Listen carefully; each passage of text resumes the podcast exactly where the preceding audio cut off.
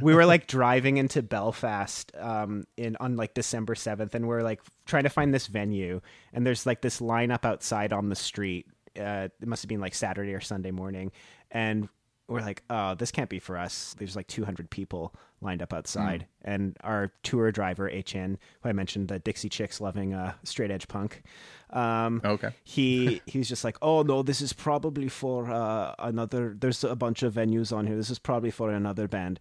And the drummer, um, we had two drummers in Miracle Fortress, so the other drummer rolls down the window and yells at this queue of people. He's just like, "Hey, what band are you here to see?" And just very matter of factly and somberly, this guy turns to the van. He's like, "It's a fucking funeral." Jesus Christ. we just awkwardly rolled up the window and drove off. that is uh that's a great twist. That's a great twist. They did not see that coming. Yeah.